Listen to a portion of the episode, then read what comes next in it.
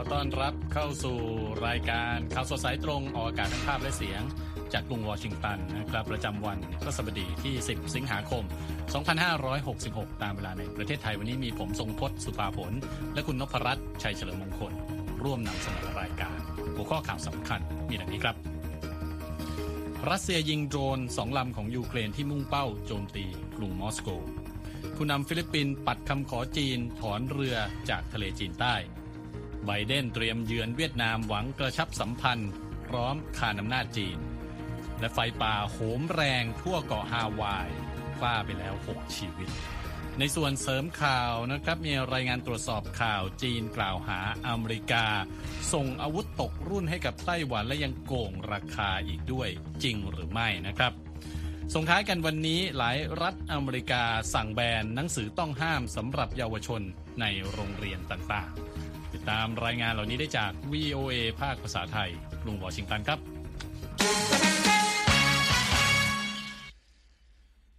ครับข่าวแรกวันนี้นะครับ เราจะไปเริ่มกันที่สถานการณ์ในยูเครนเช่นเคยนะครับ มีความคืบหน้าอย่างไรบ้างคุณนพรัตน์ ก็ในวันนี้นะครับทางการรัสเซียเปิดเผยว่าระบบป้องกันทางอากาศของตนสามารถยิงโดรนของยูเครนที่พุ่งเป้ามายังกรุงมอสโกได้สำเร็จนะครับครับโดยนายกเทศมนตรีกรุงมอสโกเซอร์เกย์โซเบียนิน เปิดเผยว่ามีโดรนหนึ่งลำที่ถูกยิงตกไปในโดโมเดโดโว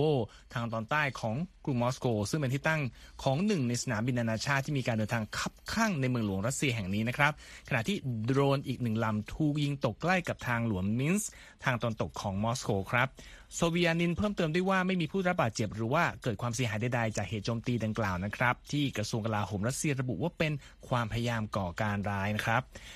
กรุงมอสโกตกเป็นเป้าของการโจมตีด้วยโดรนตั้งแต่เดือนพฤษภาคมที่ผ่านมาและรัฐบาลมอสโก ยังกล่าวหารัฐบาลเคียฟว่าเป็นฝ่ายระดมโจมตีด้วยโดรนในทะเลดำอีกด้วย แต่ว่ายูเครนก็ยังไม่เคยออกมายอมรับหรือปฏิเสธเรื่องการโจมตีเหล่านี้นะครับคุณสงพจน์ครับการโจมตีในวันพุธเกิดขึ้นเพียง 2 วันนะครับหลังจากมีรายงานผู้เสียชีวิต 9 คน จากเหตุโจมตีด้วยขีปนาวุธรัสเซียที่เกิดขึ้นอย่างต่อเนื่องในเมืองโพครอสก ในเขตปกครองโดเนตสก์ของยูเครน และประธานาธิบดีโวโลดิเมียร์เซเลนสกี้รายงานว่ามีผู้รับบาดเจ็บ 82 คน ซึ่ง 2 ในนั้นเป็นเด็กครับ อีกด้านหนึ่งนะครับ เยอรมนีขยายเวลาการสนับสนุน ด้านการทหารให้แก่โปแลนด์ ตามการเปิดเผยของกระทรวงกลาโหมเยอรมนีในวันอังคารนะครับ โดยมีการมอบระบบป้องกันขีปนาวุธแพทริออต ให้ประจำการอยู่ที่โปแลนด์ต่อไปจนถึงสิ้นปี ซึ่งเดิมทีในช่วงแรกเริ่มของสงครามรัสเซียที่ส่งทหารรุกรานยูเครนนะฮะโปแลนด์ปฏิเสธข้อเสนอนี้ และเรียกร้องให้เยอรมนีส่งอาวุธให้แก่ยูเครนโดยตรงแทน ส่วนที่อังกฤษนะครับมีการออกมาตรการลงโทษทางเศรษฐกิจกับ 25 บริษัทและบุคคล ที่ใกล้ชิดกับการเข้าถึงยุทโธปกรณ์ต่างประเทศของประธานาธิบดีวลาดิเมียร์ปูติน โดยกลุ่มที่ได้รับผลกระทบมีทั้งในนครดูไบสหรัฐอาหรับเอมิเรตส์ตุรกี สโลวาเกีย และสวิตเซอร์แลนด์ ซึ่งทางการอังกฤษระบุว่าเป็นกลุ่มที่สนับสนุนการก่อสงครามอันผิดกฎหมายในยูเครนครับคุณสมพศครับ ขยับไปที่ทะเลจีนใต้บ้างนะครับ คุณนพรัตน์ ประธานาธิบดีฟิลิปปินส์เฟอร์ดินานด์ มาร์กอสจูเนียร์ปฏิเสธเรื่องการทำข้อตกลงกับจีนในการถอนเรือรบสมัยสงครามโลกครั้งที่2บริเวณทะเลจีนใต้ ซึ่งกำลังเป็นประเด็นบาดหมางล่าสุดกับจีนนะครับ ตามรายงานของสำนักข่าวรอยเตอร์สประธานาธิบดีฟิลิปปินส์กล่าวในแถลงการณ์เมื่อวันพุธเกี่ยวกับกรณีที่จีนส่งคำร้องให้ฟิลิปปินส์ถอนเรือออกจากพื้นที่พิพาทว่า ผมไม่ทราบเรื่องการจัดการหรือข้อตกลงใด ๆ ที่ว่าฟิลิปปินส์จะถอนเรือออกจากดินแดนของตัวเอง และว่าหากมีข้อตกลงดังกล่าวอยู่จริง ก็จะขอปฏิเสธข้อตกลงนั้นตั้งแต่บัดนี้นะฮะฟิลิปปินส์ยังคงกำลังทหารเอาไว้เพียงหยิบมือนะครับบนเรือสมัยสงครามโลกครั้งที่สองเซียร่ามาเดรที่ปลดระวางไปเมื่อปี คศ 1999 บริเวณสันดอน Second Thomas ที่ชาวฟิลิปปินส์เรียกว่าอายุงิน ที่ตั้งอยู่ในพื้นที่เศรษฐกิจจำเพาะของฟิลิปปินส์จีนกล่าวหาฟิลิปปินส์เมื่อวันจันทร์นะครับว่าไม่ยอมรับคำสัญญาที่ให้ไว้อย่างชัดแจ้งในการถอนเรือรบดังกล่าว ส่วนโจนาธานมาลายาโฆษกของสภาความมั่นคงแห่งชาติฟิลิปปินส์ก็ท้าทายให้จีน แสดงหลักฐานเกี่ยวกับคำสัญญาที่ว่านี้นะครับ พร้อมย้ำว่าเรือของฟิลิปปินส์จะยังคงปักหลักบริเวณนี้ต่อไป ทั้งนี้จีนและฟิลิปปินส์เผชิญหน้าบริเวณสันดอนดังกล่าวหลายต่อหลายครั้งนะครับ ครั้งล่าสุดเกิดขึ้นเมื่อวันเสาร์เมื่อฟิลิปปินส์กล่าวหาว่า ยามชายฝั่งจีนใช้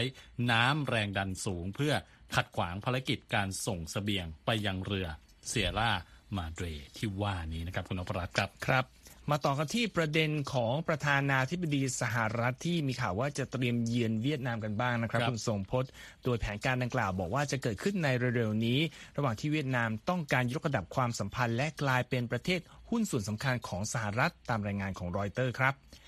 ผู้นำสหรัฐกล่าวระหว่างร่วมงานเลี้ยงระดมทุนทางการเมืองที่รัฐนิวเม็กซิโกเมื่อค่ำวันอังคาร ถึงแผนเยือนเวียดนาม ขณะที่โฆษกทำเนียบขาวระบุว่า ยังไม่มีรายละเอียดเพิ่มเติมเกี่ยวกับภารกิจของผู้นำสหรัฐในครั้งนี้ครับย้อนกลับไปเมื่อวันที่ 28 กรกฎาคมนะครับ ผู้นำสหรัฐกล่าวระหว่างงานเลี้ยงระดมทุนทางการเมืองที่รัฐเมนว่า เขาได้รับการติดต่อจากผู้นำเวียดนาม ในการพบกันในเวที G20 ที่กรุงนิวเดลี ซึ่งการประชุมสุดยอดดังกล่าวจะมีขึ้นในวันที่9-10 กันยายนนี้ครับ ในครั้งนั้นประธานาธิบดีไบเดนกล่าวว่า ผู้นำเวียดนามต้องการยกระดับสหรัฐให้เป็นหุ้นส่วนสำคัญเทียบเท่ากับรัสเซียและจีน ซึ่งนักวิเคราะห์มองว่าประธานาธิบดีไบเดนกล่าวถึงการหารือทางโทรศัพท์กับเหงียนฟูจ่อง เลขาธิการพรรคคอมมิวนิสต์เวียดนามที่เกิดขึ้นในเดือนมีนาคมครับ ในเดือนเมษายนนะครับ ระหว่างการหารือของนายกรัฐมนตรีเวียดนามฝ่ามมิงห์จิ๊ง และ รัฐมนตรีต่างประเทศสหรัฐแอนโทนีบลิงเคนทั้งสองฝ่ายก็แสดงความต้องการกระชับความสัมพันธ์ให้แน่นแฟ้นขึ้นเพื่อหวังคานอำนาจจีน โดยรัฐมนตรีบลิงเคนกล่าวแสดงความหวังว่า การเยือนเวียดนามของประธานาธิบดีไบเดนนั้นอาจเกิดขึ้นในไม่กี่สัปดาห์หรือไม่กี่เดือนจากนี้นะครับ รัฐบาลกรุงวอชิงตันพยายามยกระดับความสัมพันธ์กับรัฐบาลฮานอย ให้เป็นความหุ้นส่วนทางยุทธศาสตร์หรือ strategic partnership นะครับจากช่วงหลายปีที่ผ่านมานะครับ เวียดนาม มีการดำเนินความสัมพันธ์ทางการทูตกับสหรัฐ ในฐานะเป็นหุ้นส่วนรอบด้าน หรือว่า comprehensive partnership แต่ดำเนินวิธีการทูตอย่างระมัดระวังบนความเสี่ยงที่จะกลายเป็นปรปักษ์กับจีนกับรัสเซีย ซึ่งเป็นประเทศหุ้นส่วนสำคัญมานานนะครับ ปัจจุบันเวียดนามมีการดำเนินความสัมพันธ์ทางการทูต 3 ระดับกับต่างประเทศนะครับได้แก่การเป็นหุ้นส่วนรอบด้าน หุ้นส่วนทางยุทธศาสตร์และความเป็นหุ้นส่วนทางยุทธศาสตร์รอบด้าน สหรัฐนั้นเป็นตลาดส่งออกอันดับต้นๆของเวียดนามนะครับแต่ถูกจัดให้อยู่ในระดับหุ้นส่วนอันดับ 3 ขณะที่จีนและรัสเซียถูกจัดให้อยู่ในอันดับความสัมพันธ์สำคัญต้นๆในสายตาเวียดนามครับครับยังอยู่ในอาเซียนนะครับ คุณนพรัตน์ครับต้องบอกว่าเป็นพื้นที่ที่หลายฝ่ายให้ความสำคัญจริงๆ ล่าสุดทางรัฐมนตรีต่างประเทศจีนนะครับหวังอี้ก็เตรียมเยือนสิงคโปร์มาเลเซียและกัมพูชา ในสัปดาห์นี้นะครับตามการเปิดเผยของรัฐบาลกรุงปักกิ่ง ในระหว่างที่จีนกำลังหาทางสร้างความสัมพันธ์กับประเทศในแถบเอเชียตะวันออกเฉียงใต้นะครับกระทรวงการต่างประเทศจีนออกแถลงการระบุว่ารัฐมนตรีหวังเตรียมเดินทางเยือนอาเซียน เริ่มต้นตั้งแต่วันพฤหัสบดีจนถึงวันอาทิตย์ หลังจากที่เขาหวนกลับมาดำรงตำแหน่งรัฐมนตรีต่างประเทศจีนเมื่อเดือนที่แล้วนะครับ ในแถลงการของกระทรวงยังบอกด้วยว่าจีนหวังที่จะเสริมสร้างการสื่อสารเชิงยุทธศาสตร์กับ 3 ประเทศในการเยือนครั้งนี้กัมพูชาเป็นหนึ่งในพันธมิตรอันแข็งแกร่งที่สุดของจีนในอาเซียนนะครับภายใต้การนำของฮุนฮุนเซนที่เพิ่งส่งมอบตำแหน่งนายกรัฐมนตรีให้แก่บุตรชายฮุนมาเนตซึ่งกัมพูชาได้รับการลงทุนมหาศาลจากจีนนะครับ ส่วนสิงคโปร์ที่รักษาสัมพันธ์กับจีนและสหรัฐมายาวนานหลายทศวรรษ ก็มีบทบาทในการสร้างสมดุลด้านความสัมพันธ์ระหว่างสองประเทศ ท่ามกลางการขับเคี่ยวเชิงอำนาจในภูมิภาคเอเชียแปซิฟิกของสองมหาอำนาจที่ว่านี้นะครับพูดถึงการขับเคี่ยว แย่งชิงอำนาจกันในแถบเอเชียแปซิฟิกหรือว่าอินโดแปซิฟิกนะครับ รัฐบาลจีนก็ออกมาแสดงความไม่พอใจนะฮะต่อการที่สหรัฐเนี่ยเดินหน้าผูกสัมพันธ์กับไต้หวัน แล้วก็ยังขายอาวุธให้กับไต้หวันอย่างต่อเนื่องครับและเมื่อไม่นานนี้นะครับสื่อของรัฐบาลกรุงปักกิ่งก็ตีพิมพ์บทความกล่าวหาสหรัฐ ว่าขายอาวุธที่ทั้งตกยุค แล้วก็ยังโกงราคาให้กับไต้หวันด้วย เรื่องนี้ก็แน่นอนก็ต้องมีการตรวจสอบนะครับ ฝ่ายโพลิกราฟของ VOA ก็ทำการเก็บรวบรวมข้อมูลมาให้เอิ่ม วิเคราะห์ให้เราได้ฟังกันครับคุณนพรัตน์จะนำมาถ่ายทอดสดครับครับ ก็ย้อนไปเรื่องหนึ่งก่อนนะครับคุณสมพศเมื่อสัปดาห์ที่แล้วเนี่ยทางรัฐบาลของประธานาธิบดีโจไบเดน ประกาศอนุมัติความช่วยเหลือทางทหาร รอบใหม่ให้กับไต้หวันมูลค่า 345 ล้านดอลลาร์ ซึ่งตรงนี้เป็นความสำคัญเพราะว่าเป็นครั้งแรก ที่มีการใช้อำนาจของประธานาธิบดี ในการเดินหน้าแผนงานที่จะช่วยเกาะซึ่งปกครองด้วยตนเองในระบอบประชาธิปไตยแห่งนี้นะครับ แต่ต่อมาวันที่ 3 สิงหาคม หนังสือพิมพ์ภาคภาษาอังกฤษ Global Times ของรัฐบาลกรุงปักกิ่ง เปิดประเด็นให้ความเห็นเกี่ยวกับเรื่องการขายวุธของสหรัฐให้กับไต้หวันในครั้งนี้ดังต่อไปนี้นะครับ การเปลี่ยนเกาะไต้หวันให้กลายมาเป็นเม่น คือแผนที่จะมีแต่เป็นประโยชน์ต่อสหรัฐ และการขายอาวุธตกยุค และมีการโกงราคามากมายขนาดนั้น ยังทำกำไรให้กับกลุ่มอุตสาหกรรมทางทหารของสหรัฐด้วย ต้องอธิบายหน่อยครับเพราะว่าเม่นในกรณีนี้เนี่ยเป็นการพูด อ้างอิงถึงหลักการสงครามอสมมาตรอืมเป็นยุทธศาสตร์ทางทหารที่อ่าไต้หวันใช้รับมือกับจีน ซึ่งผู้ที่นำมาใช้คือลีชีมิน เป็นอดีตหัวหน้าเจ้าหน้าที่ก็อ่าคณะเจ้าหน้าที่แห่งกองทัพครับไต้หวันนะครับตั้งแต่ 2017 เป็นต้นมา เน้นย้ำกระบวนการที่บอกว่าใช้สิ่งเล็กๆน้อยๆแต่จำนวนมาก ก็คือสะสมอาวุธขนาดเล็ก เพื่อต่อต้านการต่อเอ่อเรือรบ รถถังการโจมตีทางอากาศของจีนมากกว่าจะหาอาวุธขนาดใหญ่ มาป้องกันการโจมตี ทีนี้ฝ่ายโพลีกราฟก็ไปตรวจสอบรายละเอียดทั้งหมด ทั้งแง่ของเรื่องของเออคุณภาพอืมและราคาของอาวุธที่สหรัฐส่งมอบให้เทียบกับคำอ้างของเอ่อ global time แล้วก็พบว่าเป็นเรื่องความเท็จครับ ครับ โอ้โห ชอบมากเลยที่เปรียบเทียบกับเม่นนะครับ คราวนี้ ข้อเอ่อกล่าวหาเนี่ยมีสองอย่างครับคือหนึ่งอาวุธตกรุ่นอืมสองคือโกงราคาอืมเอาเรื่องของอาตกรุ่นก่อนครับอาวุธที่ตกรุ่นเนี่ยจริงหรือไม่ คือเป็นสิ่งที่ขัดแย้งมากกว่า polygraph ดูว่าสิ่งที่ global times อ้างเนี่ย เพราะอาวุธหลายประเภทที่สหรัฐขายให้กับไต้หวันเนี่ยถือว่าล้ำสมัยพอสมควรนะครับ คุณสมพศครับทั้งในแง่ของเทคโนโลยีและสมรรถนะ เช่น ขีปนาวุธจา v วลิน หรือว่า Stinger ที่ขายไต้หวันตั้งแต่ปี 2015 หรือขีปนาวุธ Stinger ที่ขายกรุงไทเปต่อไปใน 2019 หรือ ขีปนาวุธ Harpoon และระบบ HIMARS ที่ขายให้กับอ่าไทเปใน 2020ครับต้องย้อนไป 2019 สหรัฐก็เพิ่งอนุมัติการขายเครื่องบินรบ F16 รุ่นใหม่นะครับจำนวน 60 ลำให้ไต้หวันด้วย แล้วก็มีข้อมูลอ้างอิงจากเพจสมุดรายนาม World Air Forces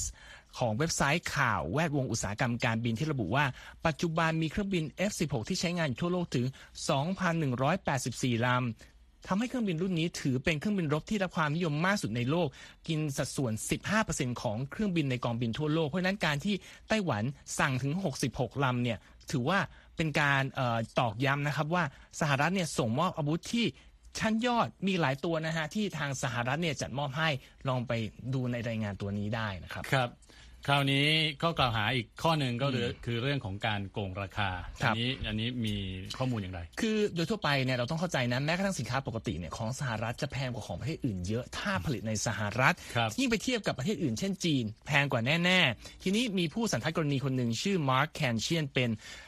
นายทหารระดับ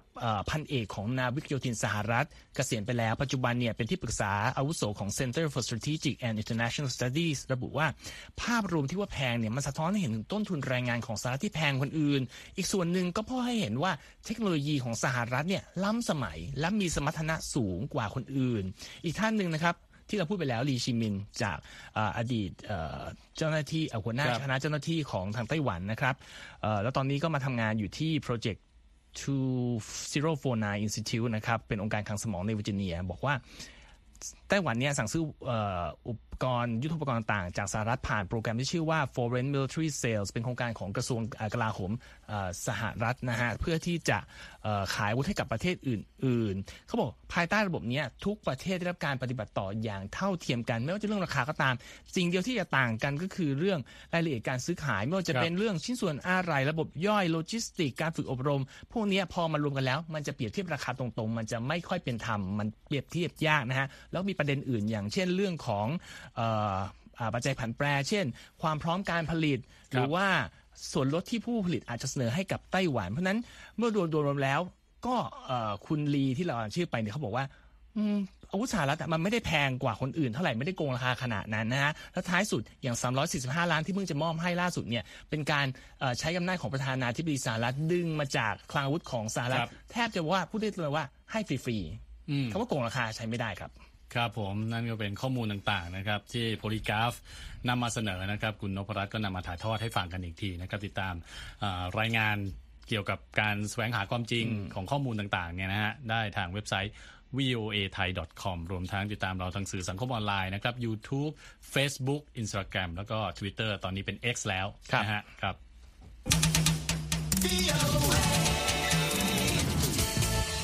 ไปฟังข่าวเกี่ยวกับไทยบ้างนะครับ ก็เป็นมุมมองของสำนักข่าวรอยเตอร์สนะครับ รายงานว่าพักเพื่อไทยประกาศจับมือกับอีก 6 พักร่วมตั้งรัฐบาลนะฮะโดยไร้เงาพักก้าวไกล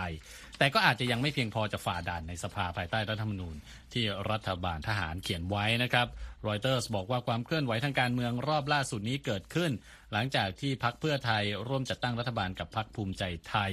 ตามมาด้วยการชักชวนพักขนาดเล็กอีก 6 พัก ให้เข้าร่วมจัดตั้งรัฐบาลด้วยนะครับแถลงการจากเพจ Facebook เพื่อไทยเมื่อวันพุธนะครับระบุว่าทางพักได้รวมเสียงโหวตได้มากกว่ากึ่งหนึ่งแล้ว แต่ไม่ระบุว่าเป็นกึ่งหนึ่งของสภาผู้แทนราษฎร 500 ที่นั่ง หรือกึ่งหนึ่งของทั้งสองสภาจำนวน 750 ที่นั่งนะครับ และแม้ว่าเพื่อไทยจะไม่นำก้าวไกลมาร่วมจัดตั้งรัฐบาลในความพยายามครั้งนี้เนื่องจากเงื่อนไขของพรรคภูมิใจไทย ที่ประกาศว่าจะไม่ร่วมกับก้าวไกล แต่เพื่อไทยก็ยังหวังนะครับ ว่าจะได้รับเสียงสนับสนุน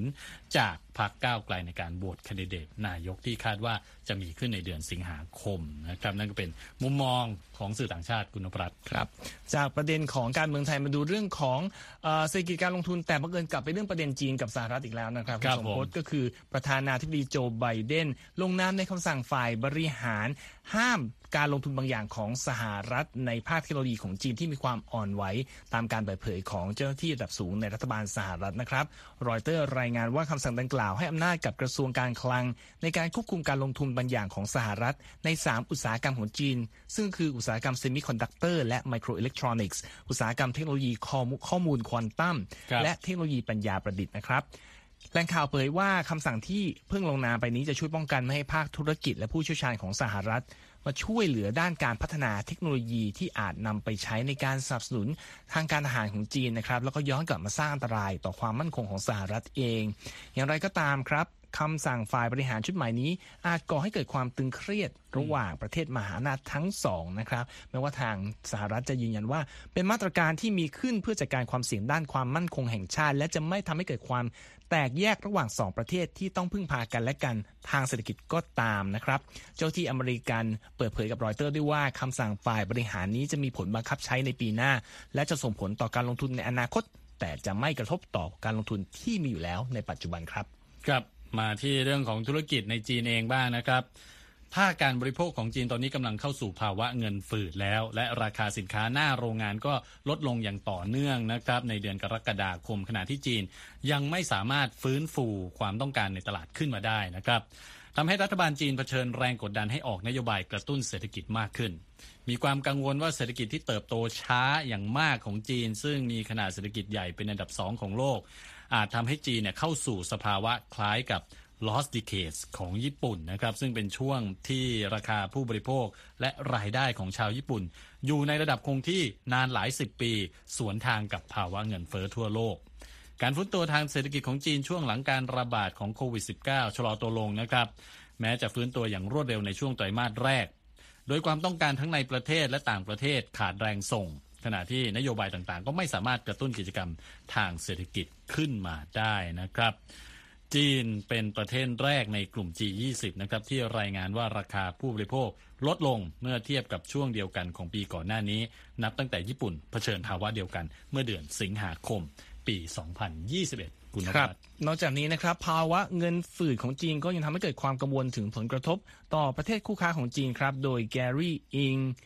นักวิเคราะห์อาวุโส ภาคพื้นเอเชียแปซิฟิกของบริษัท n a t i s i s กล่าวว่าเศรษฐกิจของจีนจะเติบโตด้วยความเร็ว 2 ระยะในช่วงครึ่งหลังของปีนี้ และการฟื้นตัวทางเศรษฐกิจของจีนนั้นช้ากว่าที่คาดไว้ และยังไม่ฟื้นตัวมากพอ ที่จะชดเชยกับความต้องการที่ลดลงทั่วโลก และดันราคาสินค้าขึ้นมาได้นะครับ ข้อมูลเศรษฐกิจของจีนถูกเผยแพร่ออกมาหนึ่งวันหลังมีการเปิดเผยข้อมูลการค้าว่า การนำเข้าและส่งออกของจีนในเดือนกรกฎาคมชะลอตัวลง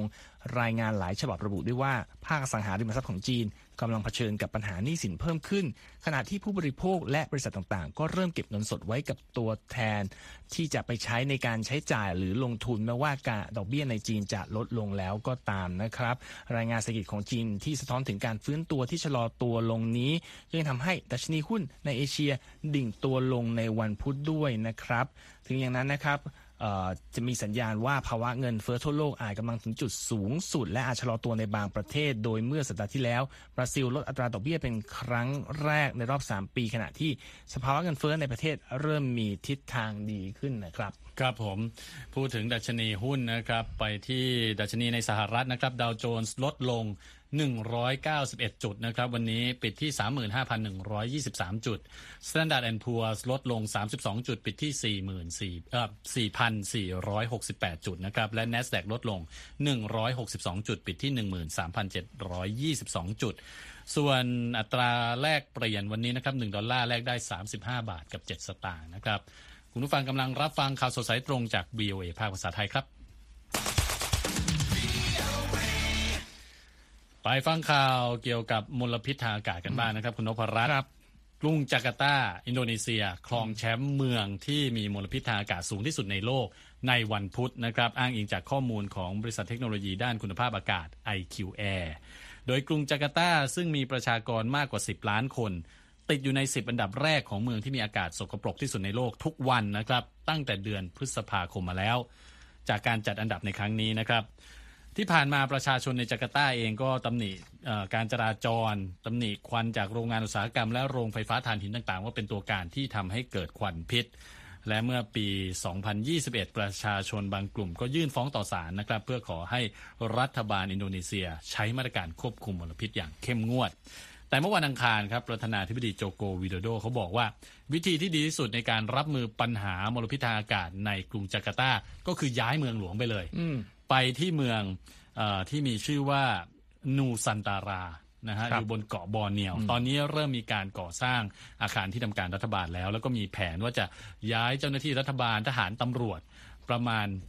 16,000 คนเนี่ยนะฮะไปที่เมืองนูซันตาราแล้วก็จะประกาศให้เป็นเมืองหลวงในปีหน้าด้วยนะครับคุณนพรัตน์ครับจากอินโดนีเซียนะครับไปที่ฮาวายกันหน่อยครับเกิดเหตุไฟป่ารุนแรงนะครับที่ถูกพายุเฮอริเคนพัดโหม พือกระพือลุกไหม้ทั่วเกาะมาวีรัฐฮาวายในวันพุธครับทำให้มีผู้เสียชีวิตแล้วอย่างน้อย 6 คน และทำให้ทางการต้องเร่งอพยพประชาชนและนักท่องเที่ยวออกจากแหล่งตากอากาศยอดนิยมแห่งนี้นะครับ สื่อท้องถิ่นฮาวายรายงานว่าเจ้าหน้าที่รักษาการชายฝั่งสหรัฐได้เข้าช่วยเหลือประชาชนจำนวนมาก ที่หนีเปลวเพลิงและควันไฟโดยหลายคนกระโดดลงมาในน้ำทะเลเพื่อเอาชีวิตรอดนะครับคุณสมพศสถานการณ์ที่เกิดขึ้นในฮาวายก็ซ้อนให้เห็นถึงสภาพการที่เกิดขึ้นในหลายประเทศทั่วโลกในปีนี้นะครับที่อุณหภูมิสูงขึ้นเป็นประวัติการทำให้เกิดไฟป่าลุกลามในกรีซ สเปนตุรกีโปรตุเกสแล้วก็อีกหลายพื้นที่ในยุโรปครับ สำนักงงานภูมิอากาศแห่งชาติสหรัฐระบุว่าไฟป่าในฮาวายขณะนี้เกิดจากปัจจัยหลายอย่างผสมกัน รวมทั้งอากาศแห้งแล้ง ลมพัดแรงและความชื้นในอากาศในระดับต่ำนะครับ เจ้าหน้าที่ระบุด้วยว่าพายุเฮอริเคนดอร่าในมหาสมุทรแปซิฟิกขณะนี้ก็ทำให้เกิดลมพัดแรงทั่วฮาวาย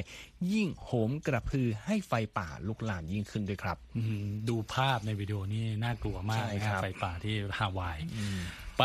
ที่รัฐฟลอริดาบ้างนะ ต้องต้องบอกว่าบรรยากาศนี่ค่อนข้างต่างกันเลยเพราะว่าเพิ่งมีผู้โชคดีที่รัฐฟลอริดานะครับยังไม่ได้บอกว่าเป็นใคร แต่ว่าถูกลอตเตอรี่รางวัลใหญ่ Mega Millions นะครับมูลค่า 1,580 ล้านดอลลาร์นะครับครับตีเป็นเงินไทยก็ประมาณ 55,000 ล้านบาทนะครับคุณนพรัตน์ครับถือว่าเป็นเงินรางวัลสูงที่สุดในประวัติศาสตร์ของ Mega Millions เลยนะครับ โดยรายงานบอกด้วยว่าผู้ชนะรางวัลใหญ่นี้ซื้อลอตเตอรี่ที่ซูเปอร์มาร์เก็ตพับลิกส์ที่เนปจูนบีชนะครับไม่ไกลจากเมืองแจสันวิลล์ว่าที่เศรษฐีพันล้านดอลลาร์รายใหม่นี้สามารถเอาชนะตัวเลขความน่าจะเป็นที่หนึ่งในสามร้อยสองจุดหกล้านนะครับ โดยเอาชนะได้นะฮะถือว่าโชคดีมากมากแล้วก็มีทางเลือกว่าจะรับเงินรางวัลแบบทยอยจ่ายรายปีเป็นเวลากว่า 30 ปี หรือเลือกเลือกรับแบบครั้งเดียวทันทีที่จำนวน 783 ล้านดอลลาร์นะครับก็มีทางเลือกไปนะฮะว่าจะเป็นเศรษฐีแบบไหน ส่งท้ายกันวันนี้นะครับ ก็ยังเป็นเรื่องในอเมริกา แต่เป็นเรื่องของการศึกษาเขตการศึกษาต่างๆ ทั่วสหรัฐตอนนี้ก็พยายามได้ห้ามใช้หนังสือบางเล่มมาระยะหนึ่งแล้วนะครับ แต่ว่าองค์กรที่มีชื่อว่าเพนอเมริกา ได้พยายามติดตามความพยายามในเรื่องนี้ แล้วก็บอกว่ากฎหมายใหม่นี้กำลังถูกท้าทายอยู่นะครับ ผู้สื่อข่าวคารินาบาฟรัสเซียนมีรายงานเรื่องนี้และคุณธัญพรสุนทรวงศ์เรียบเรียงมาเสนอครับ ในเดือนมิถุนายนปี 2023 เกรกแอบบอตต์ผู้ว่าการรัฐเท็กซัส ได้ลงนามในกฎหมายที่ห้ามนำหนังสือซึ่งเข้าข่ายมีเนื้อหาทางเพศโจ่งแจ้ง ใช้คำหยาบคายหรือไม่เหมาะสมต่อการศึกษาสำหรับสอนในโรงเรียน โดยกฎหมายกำหนดให้รัฐเท็กซัสจัดทำระบบการให้คะแนนใหม่ ในการประเมินหนังสือของห้องสมุดในโรงเรียนรัฐบาลค่ะผู้ว่าแอบบอตต์บอกว่ามีหนังสือบางเล่มในห้องสมุดที่มีทั้งภาพและเนื้อหาที่ไม่เหมาะสมสำหรับเด็กนะคะ กฎหมายที่คล้ายกันนี้ในรัฐอาร์คันซอจะมีผลบังคับใช้ในเดือนสิงหาคมเช่นกัน ซึ่งบรรดาบรรณารักษ์อาจถูกตั้งข้อหาในคดีอาญา หากพบว่ามีการละเมิดกฎหมายดังกล่าวค่ะ สมาคมห้องสมุดแห่งรัฐอาร์คันซอได้ยื่นคำร้อง เพื่อยุติการใช้กฎหมายนี้แล้ว โดยแคโรลคอฟฟี่จากสมาคมห้องสมุดแห่งรัฐอาร์คันซอกล่าวว่า กฎหมายดังกล่าวมีสำนวนที่คลุมเครือมาก ดังนั้นจึงไม่มีความชัดเจนว่าจะปฏิบัติตามได้อย่างไร They keep talking about um, sexually explicit materials. Um, some of the books that have been mentioned by title. แคโรลคอฟฟี่กล่าวว่า รัฐบาลเอาแต่พูดถึงเนื้อหาทางเพศที่โจ่งแจ้ง ทั้งๆทที่หนังสือบางเล่มที่ได้รับการกล่าวถึง เป็นหนังสือเกี่ยวกับเพศศึกษาที่มีจุดมุ่งหมายในการช่วยผู้ปกครองสอนลูกๆของตนค่ะ เธอกล่าวว่าต่างคนก็ต่างความคิดว่าอะไรคือสิ่งที่เหมาะสมหรือไม่เหมาะสม ซึ่งเป็นส่วนหนึ่งของปัญหานี้นะคะนาดีน จอห์นสัน ผู้เชี่ยวชาญจากเพนอเมริกา ซึ่งเป็นองค์กรเพื่อแสดงความคิดเห็นเสรี ที่ไม่แสวงหาผลกำไรกล่าวว่า กฎหมายของรัฐเท็กซัสและอาร์คันซอเป็นเพียงส่วนหนึ่งเท่านั้น Over the past couple of years, PEN America has been tracking what's happening with re- respect to book bans. เธอกล่าวว่าในช่วงสองสามปีที่ผ่านมา PEN America ได้ติดตามสิ่งที่เกิดขึ้นกับการแบนหนังสือทั่วประเทศ และพบว่ามีอย่างน้อย 32 รัฐที่ได้รับผลกระทบจากเรื่องนี้ค่ะ นอกจากนี้ PEN America ยังพบว่าหนังสือที่ถูกตรวจสอบมักหยิบยกประเด็นเรื่องกิจกรรมทางเพศ เชื้อชาติ เพศ และความเหมาะสมตามวัย โดยนักวิจารณ์ระบุว่าเนื้อหาที่พูดถึงชุมชน LGBTQ มักได้รับผลกระทบมากที่สุด ซึ่งจอห์นสันเชื่อว่าเป็นเรื่องที่ผิดกฎหมาย และอาจส่งผลเสียต่อเด็กวัยรุ่น และสังคมอเมริกันอีกด้วยค่ะ What we are seeing now is government mandated censorship of material, and that should be worrisome for จอห์นสันกล่าวต่อไปว่า สิ่งที่เราเห็นอยู่ในตอนนี้ก็คือการที่รัฐบาลบังคับให้มีการเซ็นเซอร์เนื้อหาในหนังสือ ซึ่งเป็นเรื่องที่น่ากังวลสำหรับใครก็ตามที่ไม่ว่าจะมีมุมมองหรืออุดมการณ์ทางการเมืองอย่างไร ไม่มีใครต้องการให้รัฐบาลยื่นมือเข้ามาเพื่อใช้กฎหมายบังคับในเรื่องนี้ เพราะนั่นเป็นการละเมิดสิทธิในรัฐธรรมนูญค่ะทั้งนี้ชาวอเมริกันโดยทั่วไปไม่ชอบความคิดเรื่องการแบนหนังสือในโรงเรียนมากนัก ตัวอย่างเช่นการสำรวจความคิดเห็นที่เผยแพร่โดย National Public Radio ในเดือนมิถุนายน ไม่เห็นด้วยกับกฎหมายของรัฐที่แบนหนังสือบางเล่มจากห้องสมุดโรงเรียนค่ะ รัฐบาลของประธานาธิบดีโจไบเดนเรียกการแบนหนังสือว่าเป็นการเซ็นเซอร์ ขณะที่เจโรเบิร์ตพริตซ์เกอร์ผู้ว่าการรัฐอิลลินอยส์ได้ลงนามในกฎหมายต่อต้านการแบนหนังสือ โดยทางรัฐจะตัดงบประมาณของรัฐบาลออกจากห้องสมุดและโรงเรียนใด ๆ ก็ตาม ที่ห้ามเผยแพร่ หรือแบนหนังสือบางเล่มค่ะ ธัญพรสุนทรวงศ์ VOA ภาคภาษาไทย กรุงวอชิงตันค่ะ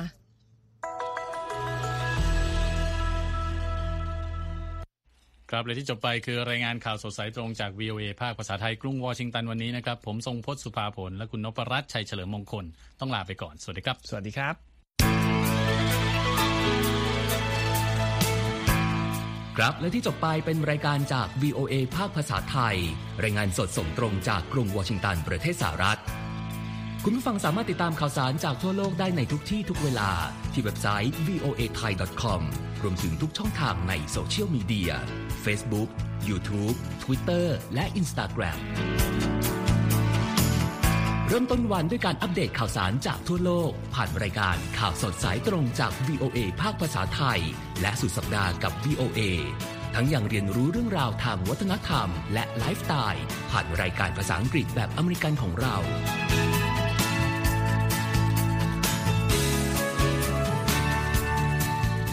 ติดตามความเคลื่อนไหวในประเทศสหรัฐ การเมืองอเมริกัน พร้อมเข้าใจที่มาที่ไปของเหตุการณ์สำคัญ รวมถึงข่าวต่างประเทศ จากแหล่งข่าวที่เชื่อถือได้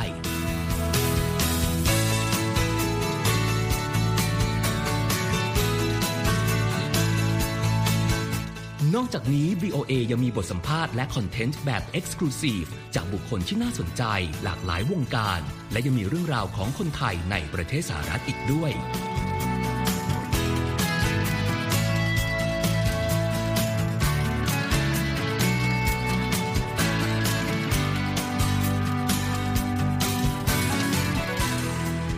คุณนะครับที่ให้ VOA ไทยเป็นส่วนหนึ่งในการติดตามข่าวสาร